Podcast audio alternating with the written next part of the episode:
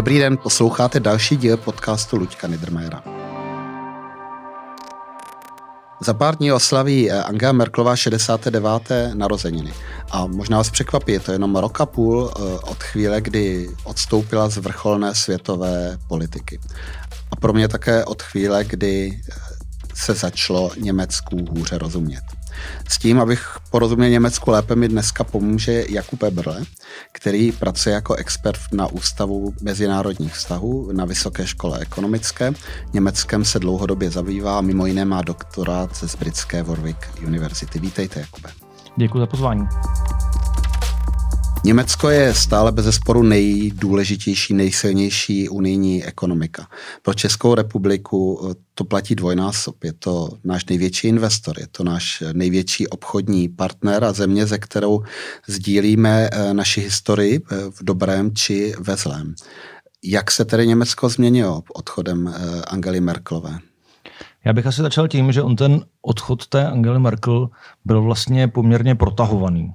Angela Merkel Vlastně mluví se o tom, že ona už jako chtěla odejít vlastně v tom roce 2017 a že ty její poslední čtyři roky byly vlastně jako i pro ní tak trošku za trest, že vlastně ona kandidovala znovu, protože když se musela rozhodovat v roce 2016, tak vlastně tehdy v Evropě opravdu velmi silně rezonovaly ty tehdejší, tehdejší dvě velké krize, to znamená doznívaly, doznívaly ty důsledky, důsledky té velké, velké migrační vlny let 2015-2016 a hlavně pak vyhrál americké volby Trump, což byl prostě obrovský šok. A ona se proto rozhodla, údajně k tomu velmi významně vyzýval i Barack Obama, aby tedy ještě jednou kandidovala. A co bylo vlastně takové jako pozitivum je, že díky tomu ona prodloužila tu její éru, která byla víceméně érou stability pro Německo v tom, v tom složitém rozbouřeném světě, ale zároveň tak jako érou stagnace. Takže to Německo vlastně pod Merklovou jakoby jelo dál navzdory tomu, co všechno se, co všechno se měnilo. Měnila se velmocenská politika, prostě Rusko a Čína se někdy po roce 2012, pak 2014 viditelně vlastně stali, stali z těch řekněme, složitých ekonomických partnerů vyloženě rivaly, ne hrozbami, jako v případě, jako v případě Ruska. Změnila se ekonomická situace, globalizace se začala, začala zadírat. A to Německo jakoby jelo dál. A s tím odchodem Merklové a nástupem úplně nové koalice, o tom bychom pak možná mohli trochu mluvit, protože to je ten podle mě hlavní faktor té nečitelnosti Německa, velmi složitá, složité složení vlády, které není vlastně o moc jednodušší než to české, když těch stran je tam, stran je tam, stran tam méně. Tak najednou ta vláda začala řešit eh, jakoby ten velký naschromážděný to-do list těch chybějících reform. No a do toho vtrhly ještě do zvuky covidu v tom roce 2021, který samozřejmě řešila už Merklová, ale ještě dozníval a pak všechno bylo jinak, vlastně, když ta vláda byla ani ne tři měsíce u moci a Putin, Putin vtrhl na Ukrajinu. Já se ještě chvilku podržím té, eh, té unijní úrovně, kde Německo za doby Merklové také sehrálo roli toho stabilizátora, toho, kdo se snažil ty dohody eh, vytvářet a z mého pohledu eh, jejím odchodem a nástupem této vlády se německá politika hodně přiostřila z někoho, kdo vždycky je pověstný tím, že vytváří tu dohodu, aniž by se nějak extrémně prosazoval, se najednou Německo stalo občas někým, kdo dokonce překvapivě ty dohody eh, tak trochu boří. Eh, je to jenom výsledek dočasné té komplikovanosti té německé vlády, anebo je to něco, co od Německa v době po Merklové můžeme víc očekávat? Jenom do závorky, já si nejsem úplně jistý, jestli by s tím vaším, vaším tady zobrazením eh, Německa souhlasili třeba Řekové nebo Španělé, kteří si to Německo pamatují z doby, z doby té ekonomické krize úplně jinak. Jako právě někoho, kdo vnucuje ty dohody a vynucuje si něco, co oni chápali jako svoje, svoje zájmy. Ale, ale, to, ale... to máte jako naprostou pravdu. To jsem asi neřekl dobře, protože pro některé oblasti, a to se třeba týká typicky velmi striktního pohledu Německa na fiskální politiku, hmm. tak eh, tohle určitě platí. Hmm. Ale já si myslím, že obecně, co říkáte, že to Německo je v tuhle chvíli takovém konfliktnější, ale hlavně bych řekl nerozhodnější a hlavně bez nějaké schopnosti být eh, nějakým tím čestným makléřem spíše než tím, než tím lídrem. A to si myslím, že plyne z několika věcí. Jedna věc je, eh, jak vypadá Evropská unie, která je možná dnes, řekněme, diverzifikovanější ve svých názorech a kde různí aktéři jsou asertivnější než bývali, tím myslím třeba aktéry, jako je třeba Maďarsko nebo Polsko. Takže celkově stavit ten kompromis je složitější. K tomu přichází ta velice složitě poskládaná německá vláda, která prostě vidí věci jinak i v rámci Evropy. A řekl bych, že, že i osobnost, osobnost hlavně, hlavně kanceláře, který je známý tím, že on prostě je spíš ten, kdo si, kdo si počká, až se ostatní dohodnou, než aby tu politiku nějakým způsobem utvářel. Myslím, že ten leadership tam chybí. Zároveň mám pocit, že si občas takhle zpětně nostalgicky při pohledu na tu Merklovou vzpomínáme na ty momenty, které se jí povedly, kterých samozřejmě byla, byla řada. Prosazení Lisabonské smlouvy, prosazení vlastně udržení jednoty a prosazení těch prvních sankcí v roce 2014 proti Rusku, i když dneska zpětně viděno slabých, prosazení třeba toho, toho covidového balíčku Next, Next Gen EU a tak dále, ale mezi tím bylo spoustu dalších věcí, které takhle nefungovaly. Třeba ten Nord Stream prosazovala i na té evropské úrovni ona. Že jo? Mm-hmm. Já jsem stejně měl pocit, že e, to Německo bylo zvyklé být na té vítězné straně. E, zmínil jste to třeba v případě hmm. řecké krize, kdy opravdu ten německý přístup byl na jednu stranu byl solidární a na druhou stranu vůči Řecku byl velmi tvrdý a a ten nakonec vyhrál, ale teďka jsme viděli, je to, je to jenom pár vlastně měsíců, kdy Německo vyrazilo v, v takovém nesorganizovaném boji proti legislativě, která se týkala uh, osobních aut a, a emisí hmm. a zcela prohrálo v tady tomhle, což je do určité míry pro mě novum, teda, že z mého pohledu Německo chtělo být součást té vítězné strany, i když to ta, samozřejmě někdy předjímá určité kompromisy. Jo, já si myslím, že, že jim na tom v tuhle chvíli uh, méně záleží že vlastně v tuhle chvíli ta vláda se soustředí víc eh, vlastně sama, sama na sebe, na domácí, na domácí politiku. Že tam vlastně chybí ten přesah. Eh, kdybych jako měl asi spíš jako analyzovat, než hájit, on je taky fakt potřeba si říci, eh, že ta vláda byla vhozená do velmi turbulentního prostředí, neměla vlastně vůbec žádný, žádný čas se nějak v té situaci zorientovat. Když se podíváme vlastně na první roky zase třeba třeba té vlády té Merklové, tak ona taky nebyla považována za nějakého silného hráče. Do toho prostě někdo musí dorůst. Podobně na tom byl mimochodem třeba Helmut Kohl, jo, který byl považován za provinčního politika z falce, který nemá vůbec žádný přesah. E, tím se vlastně dostáváme k osobnosti dnešního kancléře, který v tom hmm. hraje velkou roli. Nedávno mluvil v Evropském parlamentu. Mě na tom zaujalo, že to byl takový řekl bych, dobrý projev pro Evropu, kde hmm. myslím si, že on spoustu těch věcí a opakovaně mluvil také jeden z jeho strategických projevů zazněl v Praze, že přednedávnem. Mluvil opravdu o věcech, které by Evropa měla udělat, ale úplně mi tam chybělo, co pro to udělá Německo, protože v některých věcech, třeba v těch ekonomických, které jsou mi e, blízké, typu bankovní unie, je to právě Německo, které ty politiky e, blokuje. Čili jak se dívat vlastně na tu Scholzovou misi. Také platí, že je to zaměřené doma, ale pokud to tak je, tak to zase nevy, nevytváří žádný spektakulární úspěch. S tím já souhlasím. Já si myslím, že tady je, tady je prostě velká divergence mezi tím, jakou Evropu by si asi představoval Scholz, který si myslím, že v tomto ohledu jako je tak jako takový klasický, klasický západoevropán. On je z toho Hamburku, že on má poměrně blízko prostě k chápání obecně, obecně západní Evropy, on má poměrně blízko třeba k tomu, by porozuměl, jako jak vypadá třeba francouzská politika, přestože se třeba nutně vždycky neschodné, ale ty neschody nevycházejí z neporozumění, jako to vychází prostě z nějakých odlišných formulací. E, v tom má za sebou jak sociální demokracie, tak zelené, ale nemá v tom už nutně za sebou, za sebou ty pravicové liberály, kteří jsou tou třetí, třetí nohou v té vládě.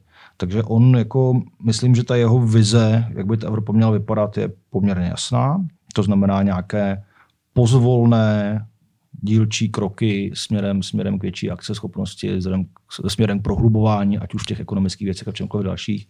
Ale jak říkáte, nejsem si úplně jistý, že proto Scholz jako chce něco zásadně, zásadně jako dělat. Jo. Že nějaké velké kroky tady, tady jako úplně, úplně nehrozí v úvozovkách. Jo. Ale to podle mě je dané obecně jako Šolcovým pojetím politiky.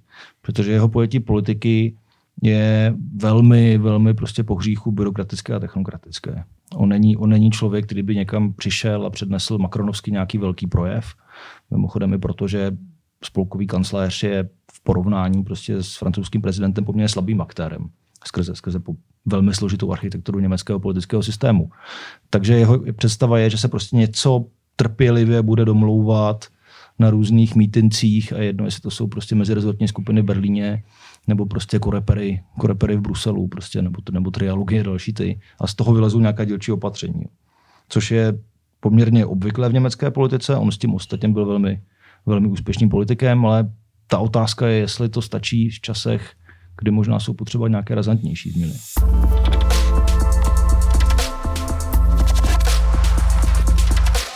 ten pohled na ty krátkodobé preference v Německu příliš pozitivně nevyznívají. Eh, jak tu situaci tam teďka vidíte a hmm. jakým směrem může Německo podle vás politicky směřovat?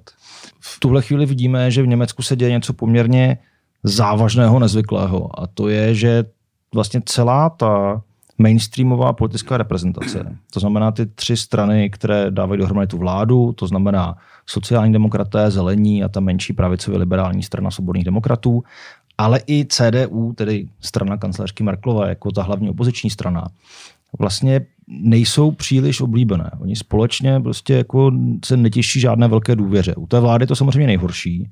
To je v tuhle chvíli záleží, jak položíme otázku a tak dále, ale důvěřujeme něco mezi 20-30% občanů, což je na Německo opravdu málo. V Česku je tohle běžné, ale v Německu se vláda třeba za Merklové prostě obvykle těšila 50-60% důvěře i v těžkých časech. A to se v tuhle chvíli neděje. A zároveň i ta umírněná opozice, ta středopravá křesťansko-demokratická unie v tuhle chvíli je tak na 30% sotva a její lídr je ještě méně populární než lídři té vládní koalice. Takže tam já vidím nějakou celkovou deziluzi a nedůvěru eh, obyvatel vůči těm mainstreamovým stranám, ze které samozřejmě těží, těží ta v tuhle chvíli jako jediná prakticky, prakticky eh, alternativa, to je ta alternativa s velkým A, to je ta krajně pravicová alternativa pro Německo, která je teď v těch průzkumech sahá někam až téměř 20%. V čem podle uh, voličů uh, ta vláda selhává? Vláda je rozhádaná. Ta vláda je rozhádaná a nedaří se jí ani působit, takže je to jak komunikace a image, tak ani prosazovat ty konkrétní kroky. Teď třeba poslední dva měsíce ta vláda neřeší nic jiného, než že se vlastně několikrát rozhádala na významném a řekněme dílčím opatření. A to znamená opatření, jestli, jestli se od roku 2024 nebo 2025, teď si nevím přesně, budou dál moci v obytných domech eh, montovat eh, plynové, plynové topení, jako, což z hlediska prostě nezávislosti na plynu a ekologie prostě není dobré, ale zároveň prostě jako to, to znamená poměrně silný zásah. Eh, ne každý si může dovolit ty alternativy. Ale tohle relativně dílčí opatření už vlastně poslední dva nebo tři měsíce tu vládu zaměstnává, kde si ty strany jdou, jdou velmi významně po krku, což prostě nevypadá dobře a není to dobré. A vede to k tomu, že vlastně občané mají pocit, že ta vláda příliš nevládne, občané mají pocit, že tam není příliš velký leadership a že vlastně tu zemi jako možná, tak když to trochu přeženu, nikdo úplně pořádně neřídí. Z mého pohledu, co vidím eh, v Bruselu, je určitým specifikem německé politiky to, že je propojená hodně na německý biznis. Hmm. A platí o to jak pro levici, tak pro pravici. Jakou to hraje teďka roli? Platí to pořád. Tam ty vazby jsou uh, samozřejmě takové, že obvykle, když to zjednoduším, tak ty svazy těch zaměstnavatelů mají velmi blízko k těm pravicovým stranám, to znamená k CDU a k těm liberálům. A eh, SPD, naopak sociální demokracie, má velmi blízko k odborům a tady je potřeba říct, že odbory hrajou v německém ekonomickém modelu opravdu významnou roli. To není jako, jako v Česku, kde jsou prostě spíš jako marginalizovány, ale tam přímo vlastně spolu řídí ty velké, ty velké korporace.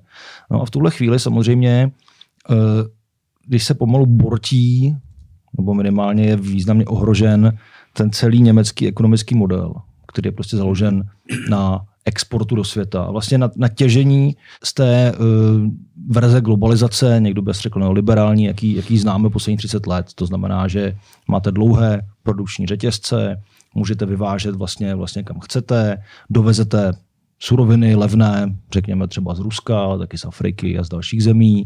Pak eh, ten svůj řetězec třeba díky levnější práci v v České republice nebo v Maďarsku, tak tam vyrobíte, to auto smontujete a pak ho prodáte jako, jako německé a prodáte ho do Číny nebo, nebo do Spojených států. Tak tenhle ten ekonomický model se prostě hroutí. Ať už kvůli, samozřejmě nejvíc, nejvíc to vidíme, eh, ohledně, ohledně eh, vlastně výpadku a zrušení, zrušení dodávek surovin, surovin z Ruska, myslím tím fosilních paliv, ale uh, i skrze prostě rozpady těch třeba těch přepravních cest, víme, zablokování Suezského průplavu, ty řetězce se vlastně od covidu ještě nedali dohromady, známe politiku Číny. A v tuhle chvíli ty velké biznesy jsou v tomhle prostě velmi znejistěné. A co je zajímavé, že ten biznes se vlastně rozdělil. Třeba když se podíváme na tu známou otázku vztahu vůči Rusku a Číně, tak máme některé velké korporace, které vlastně třeba určité Číně nechtějí nic měnit. BASF jako obrovský chemicko-průmyslový gigant v tuhle chvíli prostě dokonce přesouvá výrobu do Číny, investuje tam obrovským způsobem. Volkswagen je strašlivě závislý na Číně, přestože tam ztrácí vlastně ten trh pozvolná. A jiné se snaží diversifikovat. A podobně to vidíme třeba i ve vztahu k tomu, k, k energetice. Že máme vlastně jako koalici jednu těch fosilních paliv, která chce prostě co nejdéle prostě pálit, co to jde, zatímco jiný jako průmysl naopak chce využít třeba ty pobídky a ty, a ty, a ty příležitosti z té transformace. Takže ten průmysl je rozdělený a to se promítá i do toho, i do toho, i do toho politického boje. To je pak těžké pro politiky to přání toho biznesu reflektovat, když každý očekává něco jiného, ale já to vidím ještě jako vyhroceněji v tom, že si myslím, že ten starý svět, který by část toho biznesu chtěl zachovat, se prostě vrátit nedá. E, to není jenom o těch lodích, které uvázly v průlivu, ono je to taky o ekonomicko-protekcionistické politice Donalda hmm. Trumpa. Je to o velkém technologickém růstu Číny, která už nepotřebuje tolik dovážet a naopak je schopna mnohem víc vyvážet. A já teďka vidím prostě e, v té německé politice nějakou snahu říct, že my to chceme vzít zpátky a ono to nejde. A do toho samozřejmě také jsou vyvolané změny, které souvisí s dekarbonizací, které hmm. vytvářejí určitý tlak na ten biznis. Podle mého názoru je to tlak, který by zase mohl ty německé firmy nakopnout, protože ten potenciál inovativní je tam obrovský. Ale ta snaha volání po tom eh, starém světě jde proti tomu. Čili neexistuje tady nějaké riziko, že eh, ten část toho biznisu bude toužit po tom světě, který je pryč a zároveň se nepřipraví na ten svět, který přijde? Určitě, určitě. A to není jenom biznis, to je i veřejnost. Že vidíme vlastně ten hlavní jako konflikt jako těch posledních měsíců v Německu je o tom, jakým způsobem, jako jak rychle a za jakou cenu vlastně dělat nějaké transformace. Protože v tuto chvíli vlastně drtivá většina té společnosti, politiky a myslím, že i biznesu je vlastně přesvědčena o tom, že prostě ten jako stávající jako model prostě jako už nemůže být dál. Ne nutně, že selhal, ale prostě změnily se, změnily se okolnosti. A k tomu máte právě ty progresivnější části té společnosti, progresivnější, myslím čistě ve smyslu té rychlosti té změny, jako, které reprezentuje právě třeba strana zelených Německa, kteří se snaží říkat, pojďme co nejrychleji prostě přejít na obnovitelnou energii, pojďme co nejrychleji prostě dekarbonizovat cokoliv, včetně těch domácností. To byly třeba ty boilery, které se řeší. Ale vedle toho máte právě na jedné straně ty pravicové, ty ekonomické liberály, kteří prostě jako, jako říkají, ale pozor, tady prostě nesmíme zasahovat do toho trhu, to by byl prostě jako problém a nechme to na tom biznesu bez nějakých velkých jako zásahů do toho. Ale i tu sociální demokracii, protože velmi znejistění jsou právě třeba ty odbory. Prostě obecně, obecně zaměstnanci, prostě, kteří říkají, OK, to je prostě všechno fajn tohle, ale jako kde budeme, kde budeme pracovat v tuhle chvíli, když prostě se budou nejenom dekarbonizovat, ale třeba automatizovat ta výroba výroba těch aut a, a další věci. Takže to znejištění ohledně té budoucnosti v důsledku této transformace je obrovské. A právě třeba teď, konkrétně třeba ti němečtí zelení prostě obrovsky ztrácí taky podporu, protože se jako šíří, šíří přesvědčení ne většinové, ale velké části společnosti, že prostě možná třeba jdeme příliš rychle. A kam to může výst? Nemůže to vést k tomu, že to Německo tu ekonomickou dominanci při nejmenším nad Evropou začne ztrácet, nebo vlastně mají Němci pravdu v tom, že je třeba brzdit? Oni jsou o tom sami, sami, sami rozhádaní. Jo. Oni jsou o tom, o, tom, o tom sami rozhádaní a nemyslím si, že by oni jako by chtěli brzdit jako víc než jako ostatní. Ale, ale to, že ta současný, že současný německý model, nebo ten, který fungoval prostě desítky let, jako je ohrožený, to je zcela, zcela bez diskuze. A jestli se ti Němci zvládnou transformovat rychleji než, než jiné, jiné státy kolem, to si, to si fakt netroufnu, netroufnu tuhle chvíli tvrdit. Oni se o ní aspoň něčemu tu transformaci pokoušejí. Jo. Ale, ale Mně ta... připadá, že oni nejvíc vlastně touží po obnovení toho globálního obchodu, který by vytvořil poptávku po německých výrobcích, ale uh, ani jedno z toho tam prostě není. I... Bychom strašně rádi uzavřeli obchodní dohody se zbytkem světa, ale ta poptávka není na druhé straně a druhá věc je taky, že zejména díky rychlým technologickým nástupem Číny, eh, ta naše technologie v řadě odvětví, ve kterých právě ty firmy byly, nedominuje. Tak eh, co s tím? Je to tak? To nevím, co s tím. To řeknu, to kdybych, to kdybych věděl, tak, tak, eh, tak asi, asi jsem, jsem mnohem ale část té německé odpovědi je teda buďme opatrnější. Ne, to je, ne, o to je ten spor právě, že? O to je právě ten spor v tom Německu. O to je právě ten velký spor eh, v té společnosti, v té politice, v tom biznesu, jestli teda prostě musíme být jako, není čas ztrácet čas. Transformace prostě si pro nás ne přijde, už přišla a čím rychleji to uděláme, tím lépe pro nás. Takže to je ta, to je ta jedna logika prostě. Takže naopak je teď potřeba prostě jako utáhnout si opasky, nebát se, nebát se prostě a teď pojďme prostě projít jako příštích prostě deset let, mimochodem i kvůli změně klimatu, že jo, prostě co nejrychleji, co na to, nejvíc na to šlápnout, ono se nám to vrátí. A ta druhá logika je, uh, ano, ale když tohle to budeme dělat, ta politická logika, kterou vyvažuje ten Scholz, tak je, když začneme dělat tohle, no tak tedy za dva roky prostě vyhraje AFD a nebude vůbec žádná změna.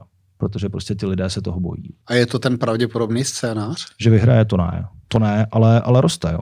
A to je, ta německá politika vlastně se dostává se svým způsobem jako normalizuje, pokud tím myslíme její přibližování se třeba k Holandsku nebo k severským mm. zemím. A v těch zemích je úplně běžné, že krajní pravice dostane 20, někdy 25% My na to nejsme zvyklí v tom Německu. A tam, když se to stane, tak to samozřejmě vytváří tlak na ten, na ten uh, široký střed, když to tak pomenu, prostě na ten, na ten, na ten mainstream, kde to samozřejmě komplikuje pak to vládnutí. Protože pak se musí domlouvat, domlouvat spolu ty strany do velmi složitých koalic, což znamená, že pak toho méně prosadí, když jsou to prostě pravolevé, jako to, to třeba česká vláda, jako, ať je složitá v některých věcech, tak jako nejsou tam levicové strany, prostě v někoho ostřelu doprava. Ale třeba v Německu v tuhle chvíli máme stranu, která je nejvíc ekonomicky pravicová, to znamená ty svobodné demokraty, ve vládě s dvěma stranami, jejichž prostě levicová křídla jsou jako naopak jako velmi nalevo. Takže pak to vytváří ten problém, že pak tyhle ty strany nejsou schopny prosazovat politiku, protože se prostě dohodnou jenom na velmi malým množství věcí. A směřuje to teda k velkým koalicím v Německu? Je to možný. Je to možné, že se tam k něm budeme vracet. To je model, model velkých koalic, to byl vlastně model, na kterém byla založena vláda Merklové. Třikrát vlastně. Že jo? No, třikrát, ale ono je potřeba si uvědomit, že kromě toho, že vládne na té federální úrovni, tak ty velké koalice se velmi šířily i na té zemské úrovni. A v Německu mají spolkové země, vlastně v Německu není senát, jako je v Česku, ale část toho, té role toho senátu hraje jakoby jakýsi sněm delegátů spolkových zemí. To znamená, že vy při čemkoliv, co chcete prosazovat, zároveň musíte myslet na ty poměry v těch vládách těch zemí. To znamená, že pro vás je jednoduše řečeno velmi výhodné, když v těch zemích jsou podobné konstelace, jako jsou na té hlavní úrovni. A za Merkelové to tak jeden čas jako hodně bylo, že ve většině těch zemí vládla buď velká koalice, anebo vždycky jedna z těch dvou stran. To v tuhle chvíli tak úplně, úplně není. A ta velká koalice byla právě s koncem éry Merklové, tím jsme asi začínali, už poměrně zdiskreditovaná jako vládní model právě proto, že tam nebyl žádný progres. Udržování nějaké stability za v podstatě každou, každou cenu. Hmm. Ale v tuhle chvíli to vypadá, že jako ta alternativa, na které se vlastně dohodly tyhle tři strany, která byla reformy, pokrok, změna, je ještě méně populární. A třeba nedávno byly volby v Berlíně, ono se v Německu právě bohužel každou chvíli volí, což komplikuje jaký tu politiku. Jako jo. Ještě častěji než u nás. Každý rok jsou dvoje, troje i patery zemské volby. Tak v Berlíně se sociální demokraté, místo toho, aby vládli s dvěma dalšími, řekněme jednoduše řečeno levicovými stranami, to znamená zelenými a tou levicí, tak skoro vládli předtím, tak se rozhodli, že radši budou juniorní partner s CDU. Takže ten model v tuhle chvíli dostává nějakou určitou, vlastně nějakou rehabilitaci.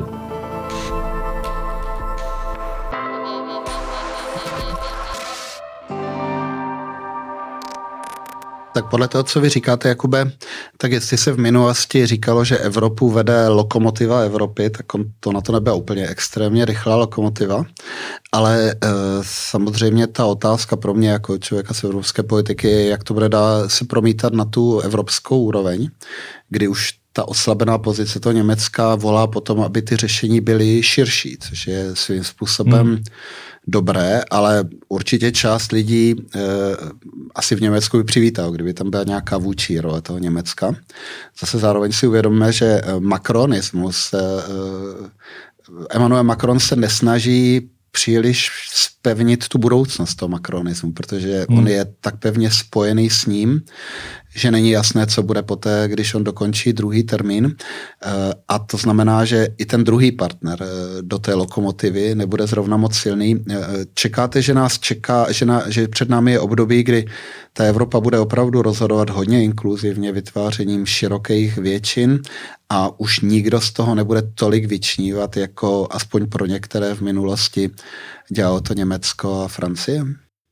Já si myslím, že pokud má být efektivní Evropa, tak právě nějaká takováhle, jste říkal inkluzivita, já bych řekl možná jako multilateralizace větší toho, toho rozhodování, to znamená širší, širší koalice a často velmi variabilní koalice. Mm-hmm. To si myslím, že je cesta, jakým způsobem vlastně možná jediná cesta, jak tu Evropu rozhýbat. Proto Německo samo o sobě prostě na to tu sílu jako nemá. Nemá ji prostě ani početně, nemá v tuhle chvíli to, co, že, to, co ztratilo vlastně nejvíc za ten poslední rok a půl, nebo vlastně i díl, ale nějaká legitimita. Že? Ta legitimita, ty měkké věci hrajou strašně velkou roli. Prostě, jo. Když to u Merklové fungovalo tak, že vlastně státy, které sami o sobě nic moc nevěděli, jaká je jejich pozice, nebo jim na tom příliš nezáleželo, se byli ochotni prostě přiklonit, protože věděli, že vlastně z toho třeba něco získají příště, tak to udělali. Zatímco když dneska spoustu států naopak vlastně získá politické body tím, že to Německa prostě, prostě rýpou a škopou, tak je to samozřejmě trošku, trošku jiné, jiné postavení. A myslím, že právě hledání těch koalic je naprosto zásadní a myslím, že to je mimochodem jedna věc, kde může jako Česká republika sehrát poměrně dobrou roli, pokud, pokud bude chtít. A to znamená, že ani kdyby v Německu došlo k obratu a třeba k, k dominanci určité CDU, CSU a vytvoření, hmm. vytvoření velké koalice, tak to neznamená, že to Německo se vrací do té své pozice, kterou v, ne. kterou v Evropě mělo. Ne, ne, ne, ne určitě, určitě ne. Uh, ono navíc jako německou politiku v tomhle tomto střídání těch koalic jako příliš neovlivňuje. Tam není, tam ty, tam ty výkyvy nejsou v zahraniční evropské bezpečnostní politice příliš zásadní, protože ty strany všechny jsou za prvé, eh, řekl bych, více ústředu než jejich, jejich třeba alternativy v jiných zemích. Za druhé je tam ta koncenzuální kultura, to znamená, ty strany jsou zvyklé dělat, dělat kompromisy a vyjednávat je. No a za třetí, jak jsem říkal, ten model vlastně znamená, že vy musíte ty kompromisy uzavírat i s řadou aktérů, který nejsou třeba nutně součástí vaší vlády. Jsou to spolkové země, ale třeba v těch ekonomických věcech, jak vy určitě víte, má, má spolková banka obrovské slovo. V dalších věcech třeba, kdybychom řešili otevírání Taky konzervativní smluv, právní eh, přesně tak, přesně tak, tak je to soud, soud. Tak je to ústavní soud. Takže vlastně ten německý model je jako vlastně pořád bych řekl, ten, ten konsenzus není jako výrazem, jako to občas jako vypadá, že ty Němce jako občas příliš když se na díváme moc jako ze spora, my se na díváme ze sporu nebo z vrchu, že jo? když je moc obdivujeme, tak si říkáme, oni jsou takový jako dospělí a osvícení, se umí dohodnout mezi sebou. No, jako ano, ale zároveň jako je to taky nutnost. Protože ten model ve chvíli, kdyby byl prostě plný hráčů, kteří spíš profitují z toho, že jako říkají ne, ne, ne, tak se zablokuje celý. Ale zároveň ten systém pořád vlastně jako na Prahu nějaké takovéhle hrozby té paralýzy. E, myslíte si, že by se dalo říct, že do budoucna bude německá politika ještě více diktovaná vnitřními tématy a méně nějakou péčí o ten celek? Protože někdy to druhé někdy tak hmm. bylo Angé Merklové přisuzováno, i když myslím si, že o ten německý úhel se také starala. To je, to je, to je dobrá otázka. To si, to si asi netroufnu, netroufnu úplně, úplně tvrdit. Já bych zároveň jako si nemyslel, že to tam v tuhle chvíli není. Akorát, že Scholz to dělá, to, to znamená ten zájem o nějaký ten jako větší, větší celek. Akorát, že Scholz to všechno dělá jako tak, jako hrozně, jako pokud může udělat něco, co nebude vidět, tak to tak udělá. Jo. Tady třeba jsme jako viděli vlastně to, že se německá politika vlastně nejvíc jako nalepila na politiku Spojených států, jak tomu bylo za poslední 30 let kvůli, kvůli dodávkám na Ukrajinu, vlastně, kdy, kdy v podstatě Scholz kopíruje, kopíruje Se politiku. doleva trochu překvapivý, že jo? Je to tak, ale zároveň jako, že jo, znáte, znáte prostě to pořekadlo, že jenom Nixon mohl jít do Číny. Jo. Prostě tohle, tohle není úplně výjimkou, že právě ty strany dělají věci, jo. na které by nemohly přistoupit, protože je nikdo nepodezřívá z toho, že by byli v případě, že jste levice prostě příliš jako pro američtí a příliš, já nevím, pro militarističtí, a obráceně, když jste pravice příliš mm-hmm. sociální. Že? Merklovou zase prostě velká část její strany kritizovala za to, že z ní udělala v jejich, v jejich očích sociálně demokratickou stranu. S přídechem do zelena, to taky S přídechem do zelena. novináři analytici. Přesně tak, no. Či hodně středový pohled. No nedá mi to nakonec se nezeptat poslední otázku eh, trochu českou. Já jsem si všiml, že kdysi dávno vy jste byl součástí týmu, který v rámci eh, Asociace pro mezinárodní otázky dělal doporučení pro Českou republiku pro zahraniční politiku hmm. a všiml jsem si, že jste dokonce se pak vyjádřili k tomu, jestli ta vláda to respektuje nebo postupuje směrem těch doporučení.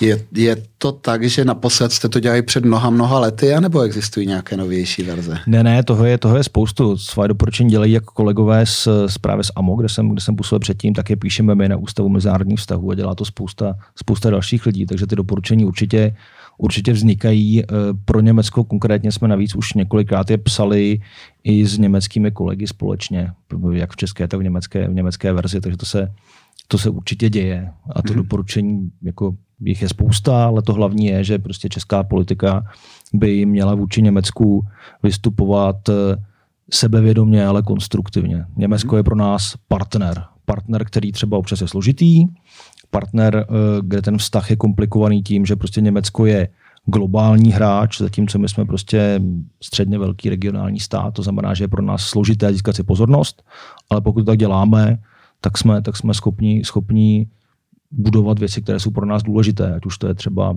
LNG terminál, prostě podíl, podíl v něm, nebo ať je to vojenská spolupráce.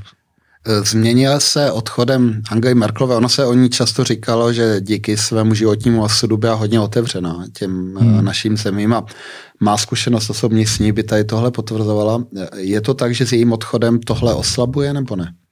Já si myslím, že ne. Já si myslím, že tohle je přeceňované, protože kde ona měla tu svoji osobní zkušenost, takhle zároveň ona byla že velmi pragmatickou političkou, takže jako nemám pocit, že by se její osobní sentimenty do toho příliš promítaly. Tak kde vlastně chybí tohle, tak teď naopak je na té německé politické scéně jako strukturálně jako nějaká jako větší, oni říkají ochota naslouchat, ale vůbec jako uvědomění si, že prostě východo- a středoevropské státy jako mohou a mají hrát významnější roli. Takže ten určitá, určitá pozornost tady si myslím je.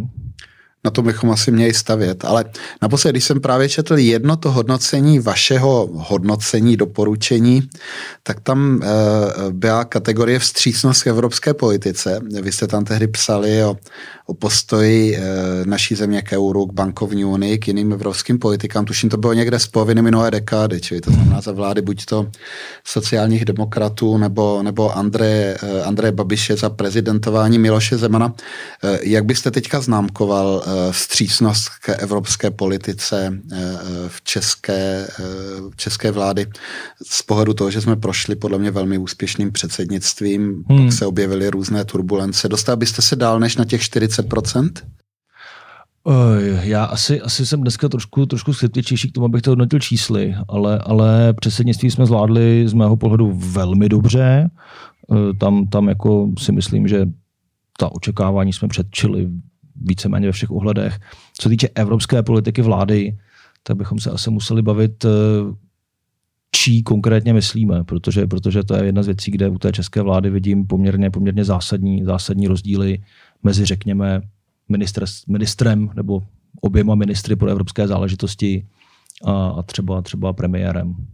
Takže. A považoval byste i teď eh, to, že eh, se nejsme schopni posunout ve věcech, jako je bankovní unie a euro, že to je že to není strategicky úplně to správné?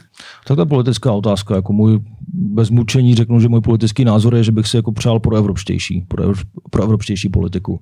Zároveň z analytického hlediska si myslím, že v tuhle chvíli je to možná, je to možná menší problém, než to byl, než to byl před těmi třeba deseti, deseti lety, protože ta Evropa vypadá jinak a vládnou jí trochu, trochu jiná témata. A mimochodem i díky kvůli nebo díky, záleží, jak si to vyložíme, z toho pro evropského pohledu to asi úplně pozitivní nebude, ale tomu, jak tu Evropu, Evropu posunula Angela Merkel, ta Evropa je prostě v tuhle chvíli více Evropa národních států.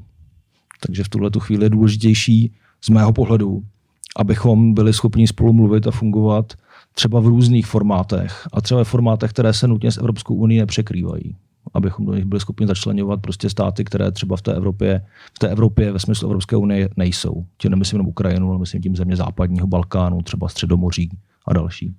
Eh, to by bylo na dlouhou a složitou diskuzi. Mě ta bankovní unie nedala proto eh, eh, spát ta vaše reakce, protože stejně tak jako my nejsme schopni dost otevřeně a pragmaticky diskutovat o našem vstupu do bankovní unie, tak Německo stejně tak urputně není ochotno diskutovat o dokončení té bankovní unie, tak jak ji na začátku Angela Merklová dohodla.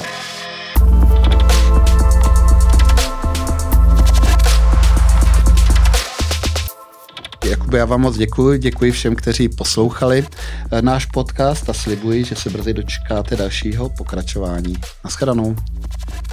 Děkuji za pozvání. Naschledanou.